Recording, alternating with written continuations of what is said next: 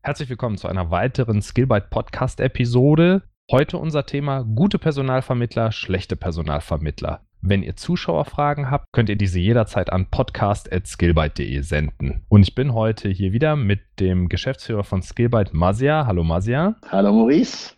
Herzlich willkommen, du alter Hase.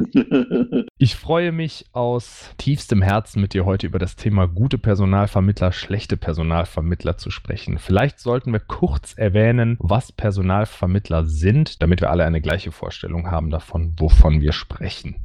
Ich sehe die, diese Personalvermittlungsgeschichte aus zwei Sichten. Einmal nutze ich einen Personalvermittler selbst, also auch für die Skillbyte, weil das quasi unsere Vertriebsforce ist. Mhm, also vorher kurz vielleicht sagen, was Personalvermittler sind. Ach so. Also einfach eine Definition geben.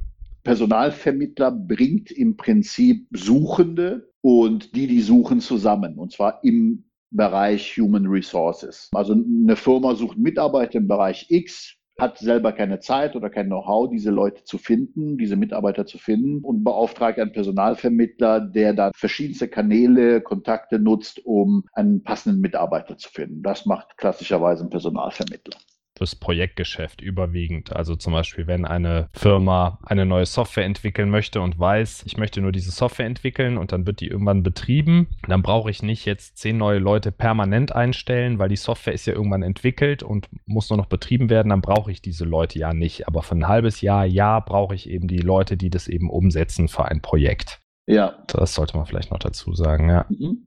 Also das ist so eine klassische Dreierkonstellation. Im Grunde ist eine Projektvermittlungsfirma funktioniert wie ein Makler. Ne? Ja, also kann man es auch sagen, richtig. Genau wie im Immobilienmarkt. Einer möchte ein Haus verkaufen oder ein Haus kaufen mhm. und äh, beauftragt einen Makler oder in diesem Fall einen Personalvermittler, passende Objekte, passende Menschen, passende Mitarbeiter zu finden, die eben Angebote einholen und äh, Mitarbeiter vorschlagen. Ja, also klassische Namen, ich glaube, das kann man schon sagen, wäre halt Etengo, Hayes, Gulp, das sind so die größten mhm. deutschsprachigen Raum, wenn es um das Thema Engineering geht. Also wenn Ingenieure, Softwareentwickler, Systemadministratoren oder so auf Zeitbasis beschäftigt werden sollen, dann wären das die richtigen Personalvermittler.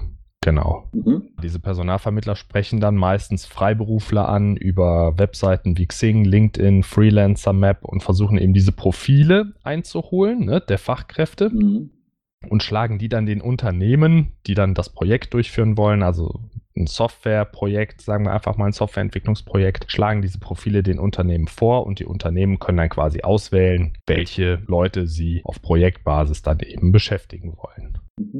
Genau, damit hat ein Personalvermittler diese klassische Makelfunktion. Also mir war es einfach wichtig, das vorher nochmal ganz einfach in einfachen Sätzen zu etablieren, damit jeder, wenn wir da gleich drüber sprechen, über das Für und Wider, sich vorstellen mhm. kann, welche Probleme genau bei, in, in dieser Konstellation entstehen können. Du wolltest eingangs schon über deine Erfahrungen mit Personalvermittlern sprechen, ne? im allerersten Satz, wo ich nochmal um die Definition gebeten habe. Vielleicht möchtest du diesen Gedanken nochmal aufgreifen. Ja, gerne. Also ich nähere mich diesem Personalvermittlern von zwei Seiten. Das eine ist, selbst nach Mitarbeitern zu suchen. Mhm. Das zweite ist, deren Dienstleistungen andersrum in Anspruch zu nehmen, nämlich dass die quasi für, für unsere Mitarbeiter und für mich Projekte finden. Der Vorteil von Personalvermittlern ist natürlich deren Netzwerk. Wobei das Netzwerk wird auch quasi so aufgebaut, dass man jeder, der jetzt in der Branche ist, weiß, wovon ich rede. Die meisten, weil eben dadurch, dass das, ich sag mal, recht hoch bezahlte Dienstleistungen sind, tummeln sich natürlich auch viele in diesem Markt und es entstehen sehr viele, gerade kleinere Personalvermittler. Und genau wie bei Immobilienmaklern auch, ja. Äh, genau, ja, e, exakt. Es funktioniert genau so. Und die bauen sich das Netzwerk auf, indem sie, ich sag mal ganz plump, dich über Sing oder LinkedIn oder andere Kanäle einfach anschreiben. Mhm. Teilweise gehen die sogar hin und beauftragen Firmen aus Indien oder sonstigen Ländern, wo, ich sag mal, ein Telefonist günstiger ist, der einfach massenweise dich anschreibt, um Kontakt zu knüpfen. Und solltest du auch Piep sagen auf diese Mail oder auf diesen Anruf, landest du bei denen in der Kartei. Das kann natürlich, sagen wir, wenn ich jetzt als Freiberufler unterwegs bin, sehr vorteilhaft sein, weil es ist ja, es ist mir ja recht, in möglichst vielen Karteikästen zu landen, um möglichst viele Angebote zu kriegen. Auf der anderen Seite ist es natürlich, ich sag mal, sehr zeitintensiv oder sehr zeitraubend, weil du permanent von denen angetriggert wirst. Das heißt, wenn du es mal, wenn du dir mal die Arbeit machst in der Woche und guckst mal, wie viele Mails oder Anrufe du von Vermittlern kriegst und was das für einen Zeitanspruch oder Zeit beansprucht, die zu beantworten oder dass sie dich rausreißen aus deiner äh, Arbeit, was du gerade tust, das ist schon nicht mehr feierlich. Ich meine, deswegen ist das so ein, so ein zweischneidiges Schwert. Auf der einen Seite gut und auf der anderen Seite aber auch problematisch. Mhm. Also das ist die eine Seite. Ich nutze diese, ich sag mal, Vertriebsforce für die Skillbyte selbst. Genau, das ist die, du bist Fachkraft und möchtest ein Projekt finden, Perspektive sozusagen. Ne? Genau, nutzt die als Multiplikator. Ja. ja? Ich rufe die an, sage, pass auf, ich suche ab dann und dann ein Projekt, möglichst im Raum XYZ und dann laufen die los. Und ich kann auch mehrere anschreiben. Ich habe mir zum Beispiel so eine Liste gemacht, wo die meisten oder die größten drauf sind, mit denen ich gerne zusammenarbeite. Und dann habe ich quasi mit einem Klick meinen Vertrieb aktiviert. Und zwar immer dann, wenn ich es brauche. Super Sache. Genau, und das ist halt auch ein, ein großer Vorteil, ist, glaube ich, dass man erstmal keinen Vertrag braucht, weil die Zahlung erfolgt ja nur im Erfolgsfalle. Ne? Das ist dann ganz verlockend, dass man, du hast eben gesagt, in möglichst vielen Karteikästen landet, wo man einfach sagt, ja, es kostet ja nichts. Ja, genau. Also trage ich mich bei jedem ein und sollen doch hunderte Leute im Grunde für mich Projekte suchen können. Ja. Exakt, genau so sieht es aus. So, jetzt kommt es irgendwann mal zum Deal. Ja, also die finden ein passendes Projekt. Was sie als erstes tun, die gehen dein Profil durch. Ja, und gucken, also meistens kommst du sofort in die, in, in, in die Computersysteme bei denen, weil das Profil ist das Gold, was die, was die haben. Die Ressource, ja. Da, genau, das ist das Produkt eigentlich. Und dann, wenn eine neue Anfrage von einem Kunden reinkommt, dann gibt es halt ein, irgendwie so ein Matching. Mhm. Und das IT-System spuckt zum Beispiel aus, ja, der Igani passt auf das und das Projekt. Dann rufen sie dich an, sagen, wir haben ein passendes Projekt, würden gerne ihr Profil beim Kunden vorstellen.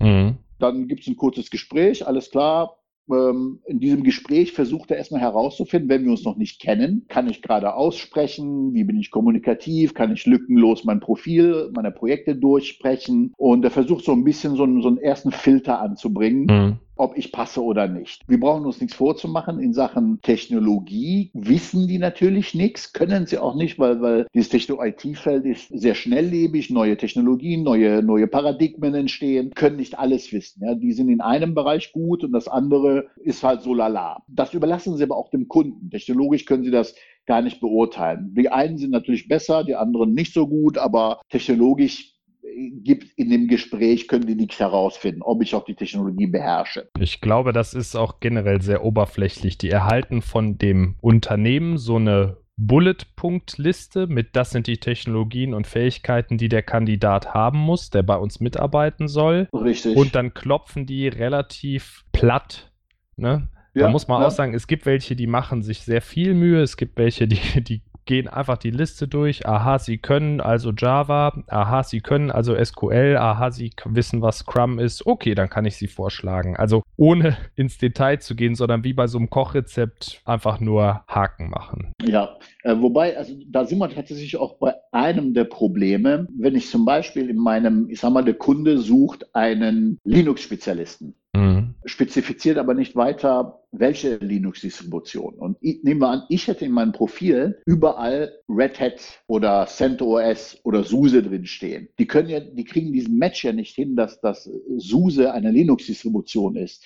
Und dann haben die kein Match. Das heißt, da fällst du einfach durchs Raster. Deswegen auch ein Tipp an die, an die Kollegen, schreibt das rein, auch wenn es euch sehr unsinnig erscheint oder natürlich und selbstverständlich erscheint, schreibt so viele Keywörter wie möglich rein, weil das Matching übernimmt ein, ein sehr simples IT-System oder zur Not halt auch der Vermittler selber und der muss ein 1 zu 1 Match haben. Der hat diesen Kontext nicht. So, jetzt nehmen wir an, dieser Match ist irgendwie statt, hat stattgefunden. Der sagt, ja, Ihr Profil passt gut, das würde ich dem Kunden gerne vorstellen. Dann macht man einen Termin mit dem Kunden und dann gibt es dieses Gespräch mit dem Kunden, wo es noch technisch ein bisschen tiefer geht. Und sobald der Kunde, der Kunde schaut sich natürlich mehrere Kandidaten an, unter Umständen auch von mehreren Personalvermittlern. Also das ist kein Exklusivding wie bei Immobilienmaklern, die sich unterschreiben, lassen, dass sie das alleine vertreiben dürfen. Und irgendwann, nach ein paar Tagen, bekommst du dann Bescheid, ob der Kunde dich will oder nicht. Und in dem Falle, im, im Positivfalle, macht man einen Vertrag mit dem Vermittler. Der Vermittler schlägt sein, seine Provision obendrauf und schreibt seinerseits dem Kunden am Monatsende eine Rechnung. Also neben diesem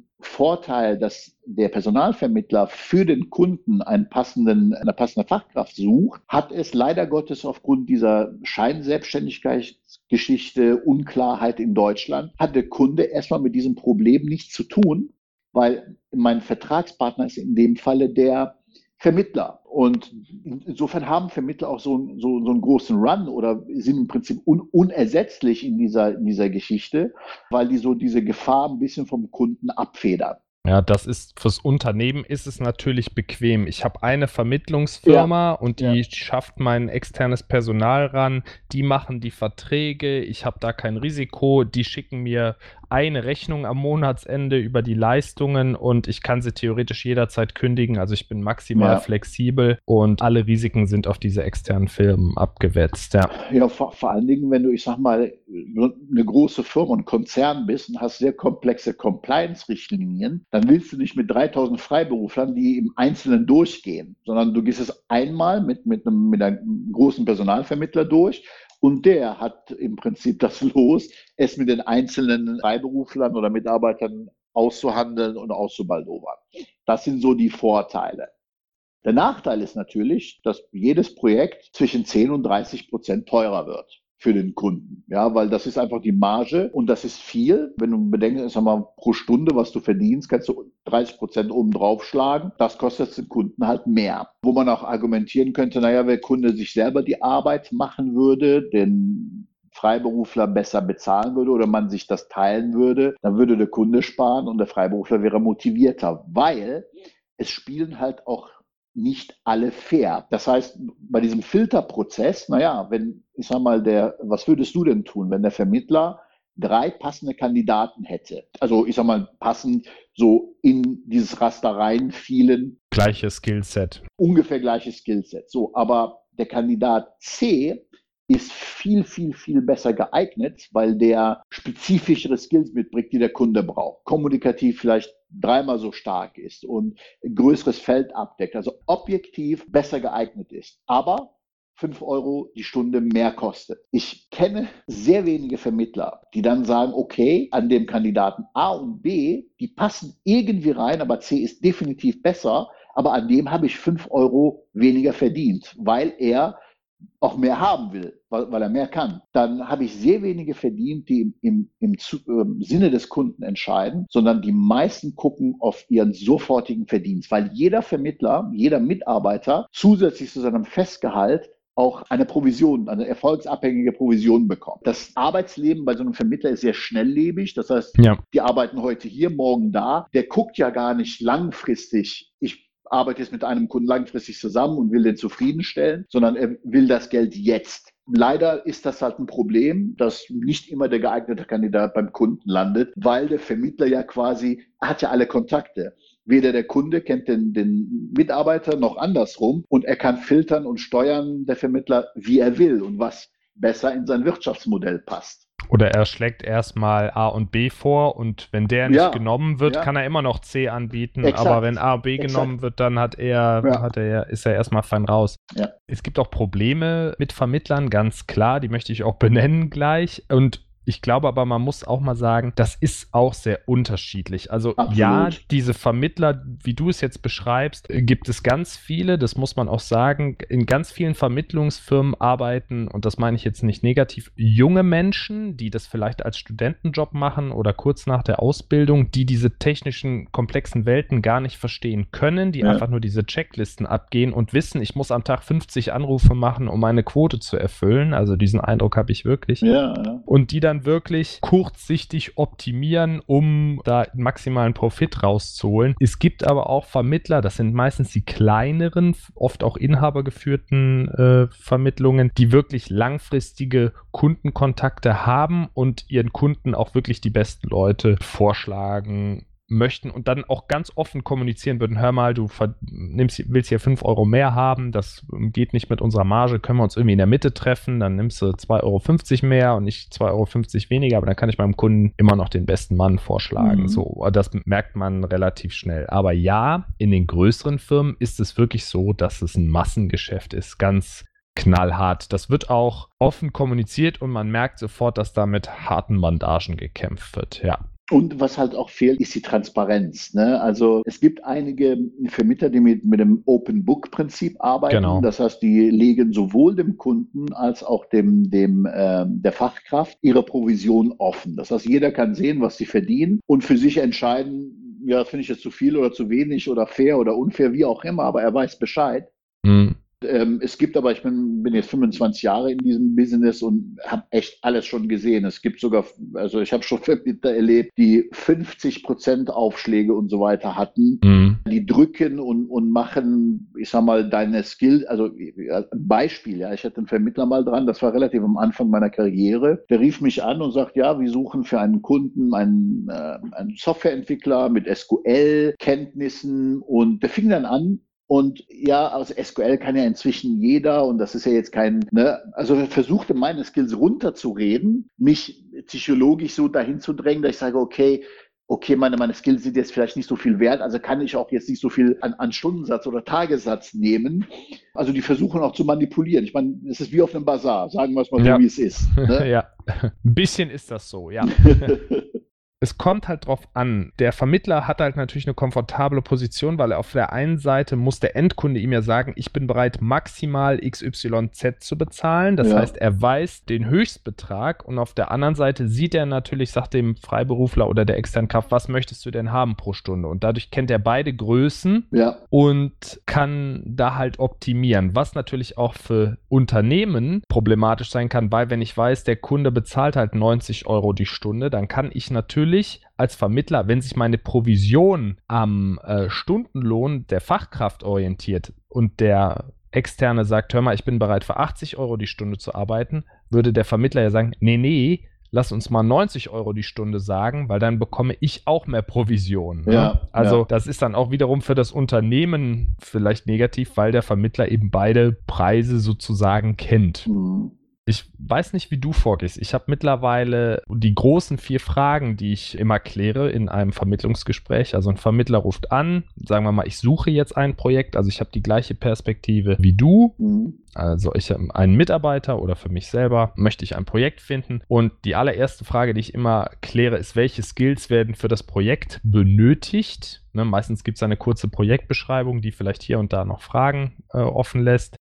Und kann ich oder mein Mitarbeiter, können wir diese Skills anbieten? Weil wenn man fachlich nicht helfen kann, macht alles weitere ja keinen Sinn mehr. Ja. Die zweite große Frage ist immer, wo findet das Projekt genau statt? Kann man das remote durchführen? Das ist ideal. Oder beim Kunden vor Ort? Das ist sehr, sehr häufig bei Großunternehmen. Und dann, wo ist dieser Ort? Ist das eine Großstadt? Ist das im Umfeld einer Großstadt? Oder ganz auf dem Land? Ne? Das muss man alles mit reinrechnen, weil der Vermittler möchte ja einen All-Inclusive-Stundensatz haben. Da muss man halt halt Reisekosten richtig, und Hotel einrechnen und das ist natürlich ein Unterschied. Kann ich das bequem mit der Bahn erreichen und vielleicht sogar zu Hause übernachten oder muss ich da wirklich im Hotel übernachten und brauche noch einen Leihwagen oder muss da jedes Mal hingondeln sozusagen. Mhm. Ne? Und dann mhm. ist es, wenn man im Hotel übernachtet, macht das einen riesen Unterschied, ob das auf der grünen Heide ist oder in München. Ja. Ne? Wann startet das Projekt? So, ich weiß nicht, wie deine Erfahrung ist.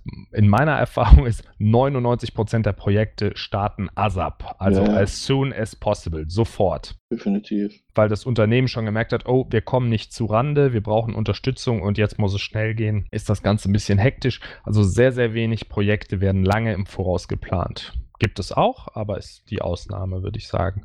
Genau so ist es. Genau, und dann der vierte Punkt, also wenn bisher alles passt, die Skills passen, der Ort passt, der Startzeitpunkt des Projekts passt, dann geht es darum, okay, welchen Tagessatz oder Stundensatz möchte man denn haben als externe Fachkraft? Das wird man meistens gefragt und kann sich dann mit anhand von verschiedenen Studien, wenn man sich da ein bisschen informiert, hat man ungefähr einen Korridor, in dem man sich bewegt, eine Stundensatzspanne, in der man sich bewegt und muss dann gegebenenfalls noch Reisekosten oben aufschlagen, damit man die nicht drauflegt und das gibt man dann ab. So, und wenn das alles passt, dann wird man ja erst dem Kunden vorgeschlagen. Also diese vier Fragen kläre ich mit dem Vermittler und der Vermittler ist auch eigentlich ganz froh, wenn die geklärt sind, weil vorher macht es keinen Sinn, das Profil vorzuschlagen. Ja, ja, genau. Ich finde es darüber hinaus noch oft wichtig, dass der Kunde genannt wird. Also wer genau ist der Endkunde?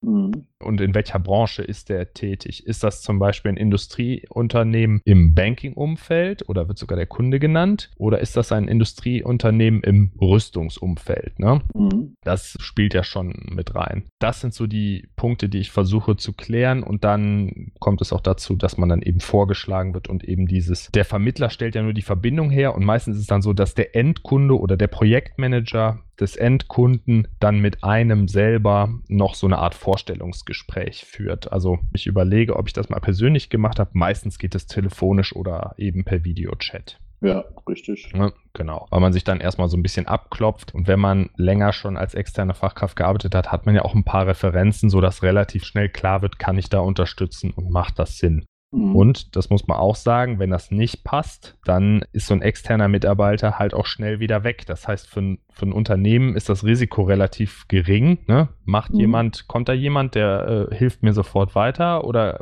blockiert er mich eher, dann bin ich den auch innerhalb von zwei Wochen wieder los. Das ist natürlich auch bei einer Festanstellung, wenn es jetzt außerhalb der Probezeit ist, auch ein ganz anderes Problem ich fange mal mit positiven Sachen an. Ne? Also mhm. wenn ein, wenn ich mit einem Vermittler spreche aus Sicht des ähm, Projektsuchenden, finde ich es halt super positiv, wenn der Vermittler den Endkunden nennt. Mhm. Wenn er keine absolut unrealistischen Vorschläge, das ist auch der Killer Nummer eins, unrealistischen Vorschläge zum Tagessatz oder Stundensatz nennt. Also da werden ja manchmal Preise aufgerufen, meistens sehr, sehr niedrige Preise, wo ähm, man nicht mal die Bahnfahrt bezahlen könnte und arbeiten soll man dann auch noch vor Ort, wo man meint so, ja, das geht aber nicht. Also ich frage mich, warum man damit die Leute belästigt. Wenn man da in einem realistischen Korridor drin ist, ist es auf jeden Fall positiv. Mhm. Ja, und die meisten größeren kennen das auch.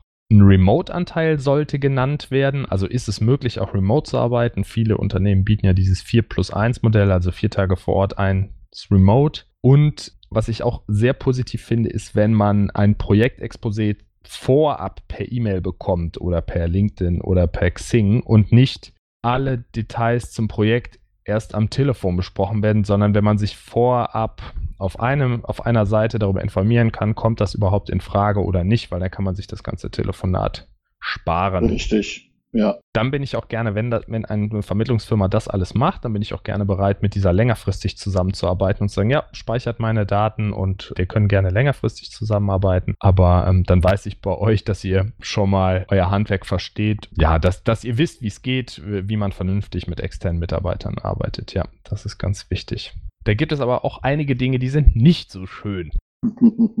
Soll ich die auch alle aufzählen? Ja, bitte. Ich muss vielleicht dazu sagen, wir hatten vor ich glaube, es ist jetzt zwei Wochen her, einige Erfahrungen mit Projektvermittlern, die nicht so gut funktioniert haben. Was für mich das nervigste Nummer eins ist, muss ich wirklich sagen, wenn ein Vermittler auf mich zukommt und sagt, ja, ich habe hier was ganz Tolles und dann stellt man sofort raus, das ist eine Festanstellung.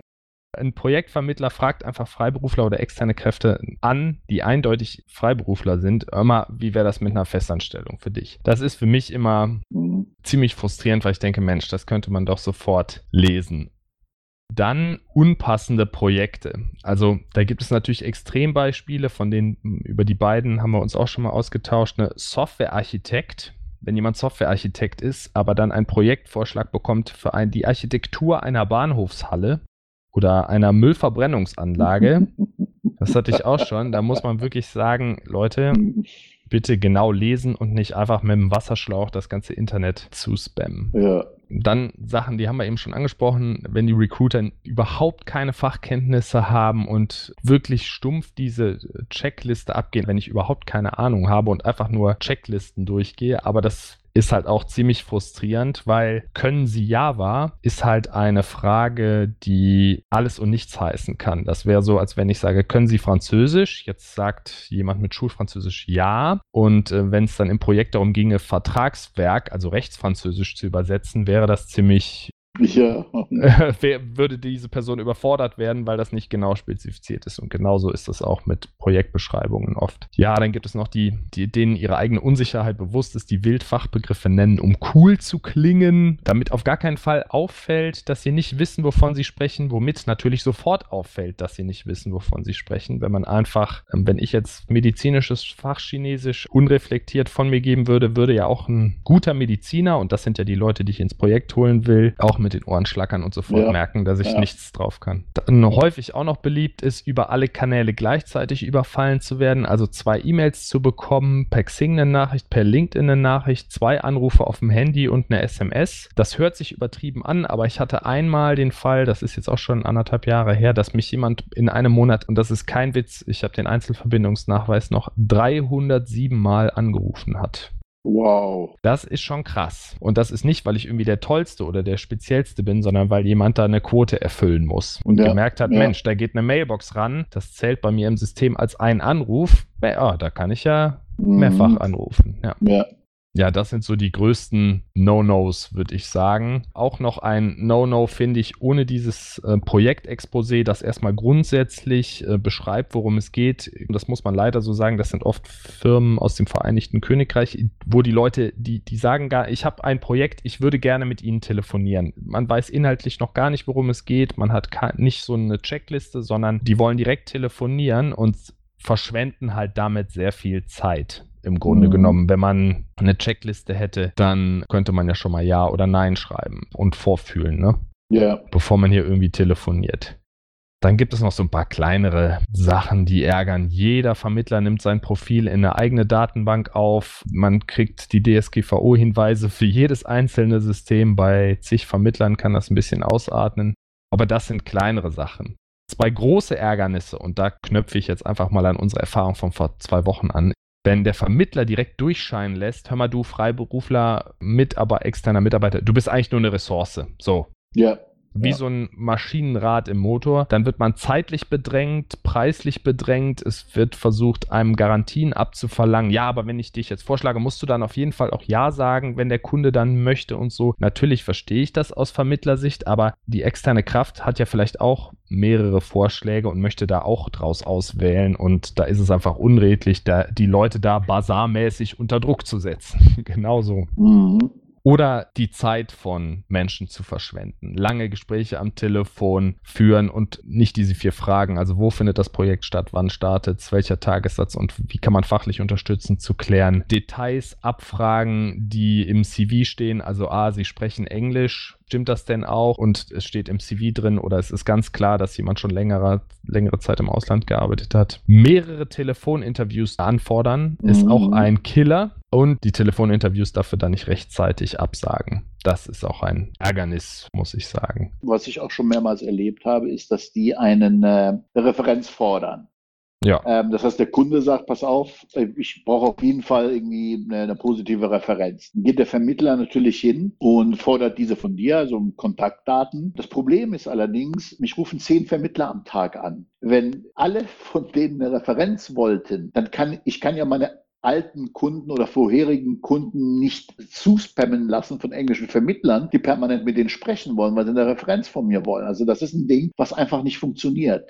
Zudem kommt hinzu, dass einige schlaue Vermittler auf die Idee gekommen sind, Moment mal, wenn ich, weil da- das eine sind die Profile, das Gold, was die brauchen, das andere sind natürlich die richtigen Ansprechpartner beim Kunden, die für, Die für Entscheider. die Entscheider Ja, oder Budgetverantwortliche. Budgetverantwortliche. Und ich sag mal, wenn der bei mir eine Referenz vortäuscht und sagt, ich brauche eine Referenz und ich gebe die dem raus, dann nutzt er natürlich diese Referenz, um den anzusprechen und sagen, wenn Sie übrigens Leute suchen. Mhm. billiger, schneller kommt er nicht an qualitativ hochwertige Kontakte in den Firmen rein. Alles schon erlebt, es sind keine, ne, es ist äh, alles da. Ja, also dieses Referenzenproblem habe ich so gelöst, dass man eine telefonische Referenz habe ich, glaube ich, erst ein oder zweimal vergeben, aber da war wirklich klar, okay, das Projekt kommt zustande, das ist nur noch der letzte Punkt, der irgendwie abgehakt werden muss. Der Endkunde ist vertrauenswürdig, der Vermittler ist vertrauenswürdig. Und dann gebe ich das raus. Ansonsten lasse ich mir einfach auf LinkedIn von meinen, von den Entscheidern, mit denen ich zusammenarbeite, eine äh, gerne schreibe ich denen eine Referenz und bitte dann auch um eine eigene Referenz, dass man quasi direkt bei LinkedIn sieht, aha, der Herr sowieso, der hat drei Referenzen, ne? Maurice Knopp hat, ich glaube, sieben Referenzen oder so sind es aktuell. So, und dann steht das ja schon auf der LinkedIn-Seite öffentlich drauf und die hätte er vermutlich nicht, wenn die Leute keine Referenz geben wollten. Also das Mhm, hat schon einen mhm, relativ hohen Glaubwürdigkeitsfaktor. Damit komme ich sehr oft durch, dass ich sage, ähm, ja gut, mit dem telefonischen Referenzen. Ich möchte meine Kontakte natürlich auch nicht die ganze Zeit von Recruitern anrufen lassen. Mhm. Das sind erstmal meine Referenzen. Wenn das am Ende dann das Zünglein an der Waage ist, dann können wir da nochmal drüber sprechen. Aber ich gebe Ihnen jetzt erstmal nur hier den PDF-Export von meinen LinkedIn-Referenzen. Oder gehen Sie direkt auf mein LinkedIn-Profil, dann sehen Sie das. Ja. Das ist jetzt die externer Mitarbeiter sucht Projektseite, ne? Mhm.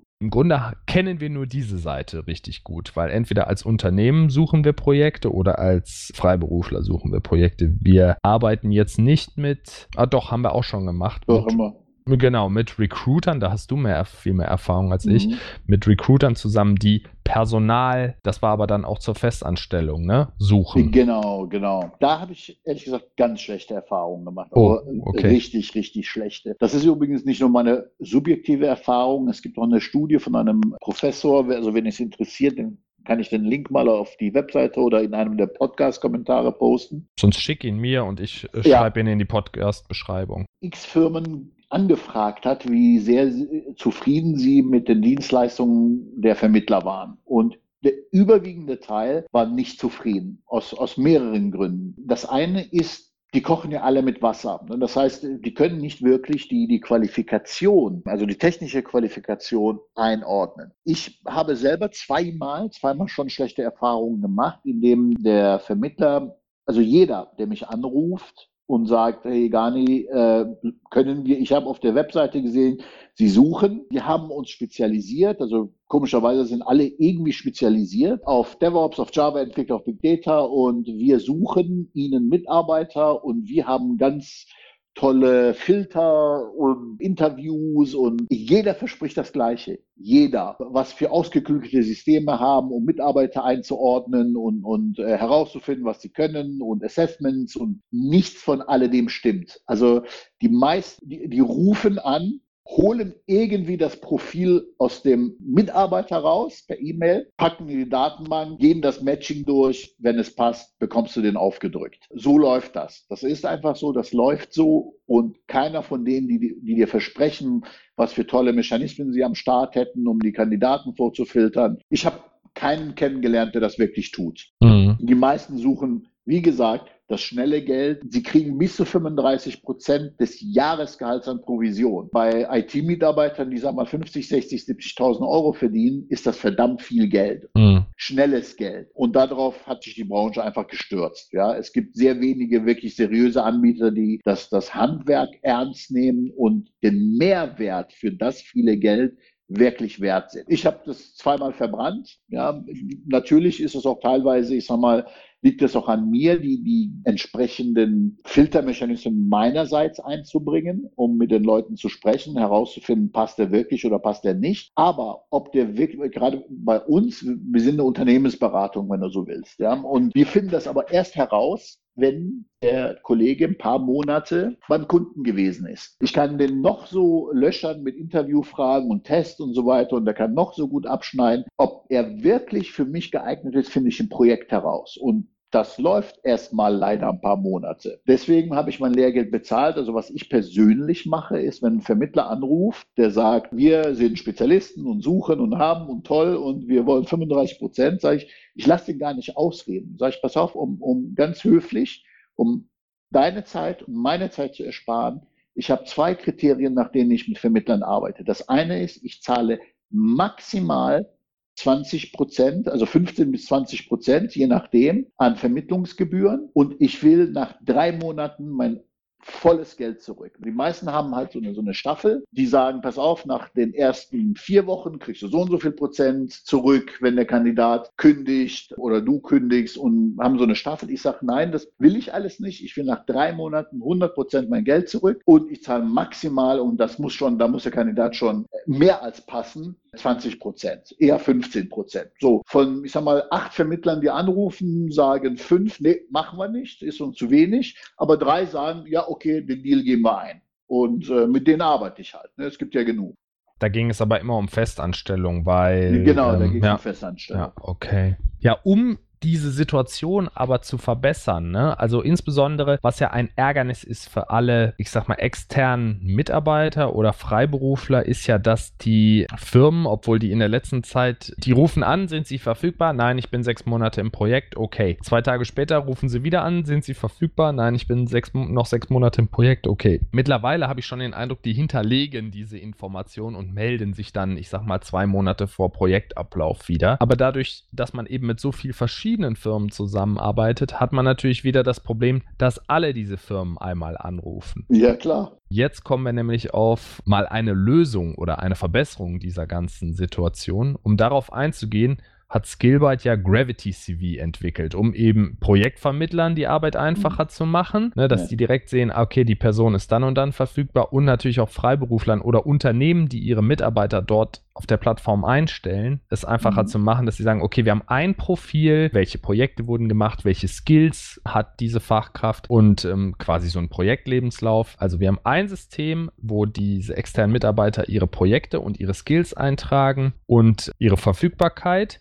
Dieses System ist eine Webseite gravitycv.com und die Profillinks kann man dann den Endkunden oder auch den Vermittlern schicken und die Informationen hinter diesen Links sind immer aktuell. Das mhm. ist ja die eine der Kerndienstleistungen von ähm, Gravity CV. Also als Freiberufler oder als Unternehmen lege ich einmal alle Profile an, Mhm. Mit meinen Projekten, mit meinen Skills, mit meinen Sprachen, die die Person beherrscht, mit meiner Verfügbarkeit. Die Projekte können dann nach PDF oder Word exportiert werden. Also diese, dieser CV, das, der Word-Export ist für die Vermittler ja auch ganz wichtig, dass sie alle sensiblen Informationen da rausnehmen können und ihre eigene Telefonnummer da eintragen können. Und es gibt noch die Möglichkeit, einen kurzen Einleitungstext zu verfassen oder eine ja, so eine Art Selbstdarstellung, Selbstbeschreibung zu hinterlegen. Und das ist ja ein tolles System von Gravity CV. Wie würde ich das denn jetzt einsetzen als Unternehmen oder als Freiberufler? Also wie ist da der Prozess?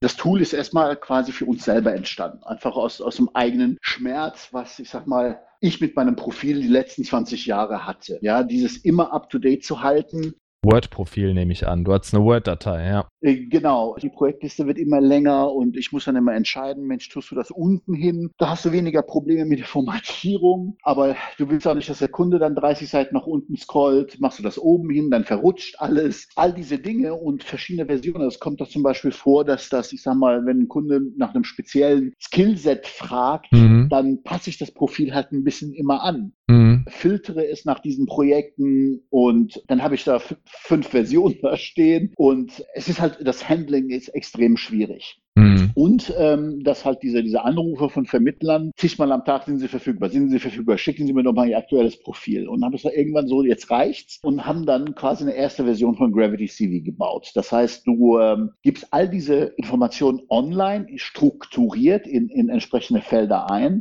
und äh, wenn ein Kunde anruft oder ein Vermittler anruft und sagt, schick mir mal dein Profil, dann kann ich einen Link rausschicken. Und dieser Link ist individualisiert pro, also es gibt einmal ein öffentliches Profil, was ich quasi als, als Signatur in meine E-Mail knallen kann. Es gibt aber auch individuelle Links, die passwortgeschützt sind. Das heißt, nur einer mit einem Passwort kann sich dieses CV angucken und ich kann pro CV, was ich rausschicke, wenn ich möchte, gewisse Felder ein- und ausblenden. Zum Beispiel möchte ich erstmal meinen Stundensatz nicht nennen. Mhm. Oder bestimmte andere Kommunikationsinformationen möchte ich einfach nicht anzeigen. Ich kann also quasi auf Feldbasis das anonymisieren, ein- und ausblenden. Und der Kunde oder der Vermittler, wenn er einmal den Link hat und ich äh, setze die Gültigkeit des Links auf nicht endend ein, dann kann er immer reingucken, hat immer meine aktuellen Projekte und sieht immer meine Verfügbarkeit. Ich kann aber auch sagen, so ich sage mal Richtung Datenschutz gedacht, ich kann den Link nach zwei Wochen verfallen lassen. Dann ist er halt nicht mehr gültig. Also alles so ein bisschen Richtung Security und Datenschutz, dass ich ein bisschen Kontrolle habe. Wer hat wo wie mein CV gesehen? Das heißt, die Daten liegen zwar auf dem System Gravity CV, aber man selber hat die volle Kontrolle darüber und kann dann auch in. Volle, exakt, exakt. Also es ist auch so, dass wir irgendwann entschieden haben, okay, warum nicht dieses Tool auch anderen zur Verfügung stellen und haben diese erste Version live geschaltet. Und aktuell, also das ist ja schon länger live, man kann es schon nutzen. Und aktuell sind wir an einem Relaunch dran, weil wir so viel Zuspruch hatten und haben all dieses Feedback aufgenommen von Kollegen und bauen jetzt eine neue Version, unter anderem auch für Teams, weil viele kleinere Firmen oder auch äh, größere Firmen haben uns angesprochen, haben gesagt, ich würde gerne als Firma die Profile meiner Mitarbeiter pflegen und versenden können. Und das bauen wir jetzt gerade ein, dass quasi auch ich als Firma mit einem Account verschiedene CVs meiner, meiner Kollegen managen kann. Genau, dann sind wir dabei. Also es hat wirklich, und, und wir, äh, das man findet schon mal so Profil-Upload-Geschichten hier und da als Software, aber was wir machen, ist, wir haben keine Suche im Sinne von, da kommt jetzt jemand drauf, ein Kunde oder, oder ein Vermittler und kann nach Profilen suchen und bekommt dann Kandidaten vorgestellt. Oder auch, also wir matchen nicht zwischen Projekt und Kandidat, sondern wir sind ein reiner, es ist ein reines SaaS-Produkt mhm. für Freiberufler und Firmen, die quasi gegen ein Entgelt. Das wird auch Geld kosten. Es gibt noch eine freie Variante mit ein bisschen weniger Funktionalitäten. Aber im Grunde ist unser Geschäftsmodell, das äh, genau wie, ich sag mal, so ein Posteo, in dem ich ein paar Euro zahle, dafür aber meine, die Daten mir gehören und ich einfach nur ein CV-Management-Tool habe, was, was mir die Arbeit erleichtert. Das ist so Sinn und Zweck von, von Gravity CV. Also was ich ganz besonders gut finde, ne, wir für Skillbyte, wir benutzen ja alle Gravity CV ja. und was mir so zurückgespielt wird von Endkunden und auch von Vermittlern, die mögen alle dieses cleane Design, diese Profilseite und auch der PDF-Export, die sind ja sehr clean und sehr deutlich, heben die Skills eben hervor. Das kommt super gut an. Mhm es wird sofort verstanden, warum es so ein System gibt und äh, die sind eigentlich dankbar, dass man den Link hinterlegen kann, auch mit Word- und PDF-Export, sodass sie oftmals dann ihre eigenen Systeme da noch füttern können, aktualisierten Versionen. Ja, ja. ja finden das super positiv. Ja, das Interessante ist auch, du kannst in diesem, in diesem Link, was du bekommst, ist eine Web-Applikation, kannst du quasi auch suchen. Du kannst filtern. Du kannst also, der Link-Empfänger kann sagen, hey, gib mir mal nur die Java-Projekte von dem Kollegen raus. Ne, und, und sieht die dann auch nur und kann auch nur die exportieren wie lange ist das letzte Java-Projekt her oder wie viele Jahre Erfahrung ja, genau. hat er mit Apache Kafka oder mit einer bestimmten Technologie, ja. sodass man das sehr schnell auch sehen kann. Ja, ja, genau. Also es kommt gut an, auch die Exportfunktion kommt super gut an und ja, unter gravitycv.com kann sich jeder noch kostenlos anmelden. Das ist richtig. Vielleicht noch schnell machen und selber ausprobieren. Und das Wichtige ist halt, dass die Daten dann auch auf dem System bleiben und die Daten eben nicht rausgegeben werden. Ja. Man selber die Kontrolle hat. Für mich als Freiberufler oder auch als Unternehmen ist es super bequem. Ich stelle an einer Stelle einen neuen Skill ein oder ein neues, neues Projekt ein und das müsste ich ja ohnehin machen, wenn ich meinen Word-Lebenslauf pflegen würde. Ne? Dann mhm. statt dem Word-Lebenslauf trage ich das bei Gravity CV ein und weiß, dass alle, die diesen Link haben, automatisch die neue Version meines Lebenslaufes aufrufen können und sich dann auch entsprechenden Export ziehen können, wenn sie den brauchen. Oft liegt das dann ja beim, beim ersten Tag oder beim Vorstellungsgespräch ausgedruckt, haben die Leute sich das dann nochmal mitgebracht oder wenn man jemanden vorstellen möchte, bringe ich es oftmals ausgedruckt mit und das mhm. ist dann super gut, wenn man da immer weiß, man hat die aktuelle Version. Okay, ja, hoffen wir mal, dass auch viele Vermittler auf die Nutzung von äh, Link-basierten Systemen wie Gravity CV umsteigen werden und nicht mehr Word-Dokumente ja. wild ja. durch die Gegend schicken.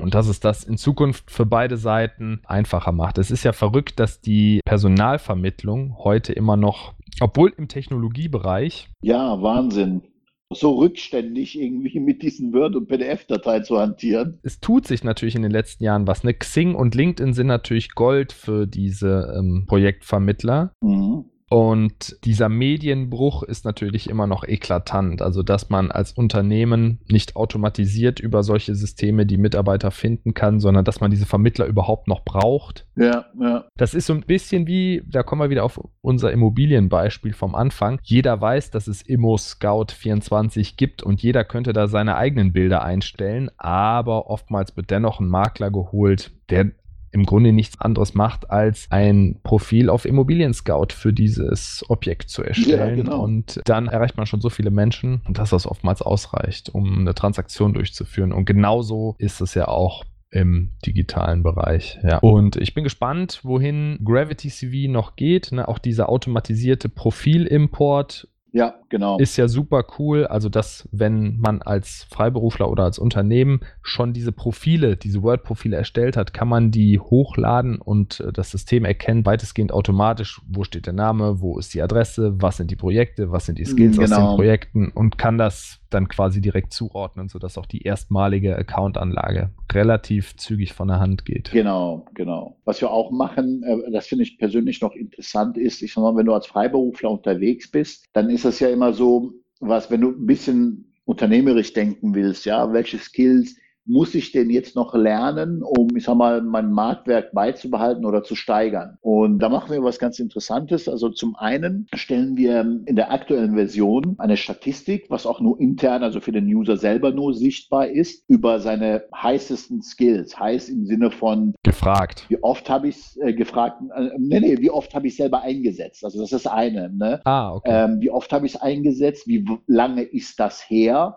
Dass ich es eingesetzt habe, um einfach so, so eine kleine Statistik für dich zu sehen, wo bewegst du dich gerade hin, was sind die Top, was sind deine Top-Technologien? Auf der anderen Seite scrapen wir aber die, ich sag mal, die, die größten Jobportale durch nach, nach Stellenbeschreibungen und finden zum Beispiel heraus, was sind denn die gefragten Skills am Markt aktuell äh, mhm. äh, und per Trend in den letzten Monaten? Was sind aufkommende Technologien, wonach der Markt schreit und matchen das mit deinen Skills und sagen, hör mal, wenn du die und die und die Skills, vielleicht als Beispiel, ja, wenn, du, wenn wir feststellen, du bist im Java-Sektor unterwegs und es kommt gerade ein, ein Java-Framework auf, was sehr am Markt gefragt ist, dann bekommst du das als Vorschlag und sagen, pass auf, dieses, diese Skills sind gerade sehr gefragt am Markt, wie wäre es, wenn du dich mal damit beschäftigst, ne, als Vorschlag. Das mhm. ist aber alles nur für dich sichtbar. Wenn du dich einloggst, kannst du das im Dashboard sehen und ist also nichts, was nach außen geht, einfach nur für dich, um ein bisschen dich am Markt zu orientieren. Diese Informationen gibt es schon oder diese Funktion gibt es schon? Diese, diese Statistik über deine eigenen Skills, die gibt es jetzt schon, aber jetzt in der Phase nach dem Relaunch, also noch nicht mal zum Relaunch, weil es schon ein bisschen komplizierter ist, ein bisschen mehr Aufwand ist, diese Daten aufzubereiten, wird es die irgendwann Mitte bis, bis Ende 2020 geben, dass wir dieses Matching machen zwischen dem am Markt gefragt gefragten Skills und, und deinen Skills.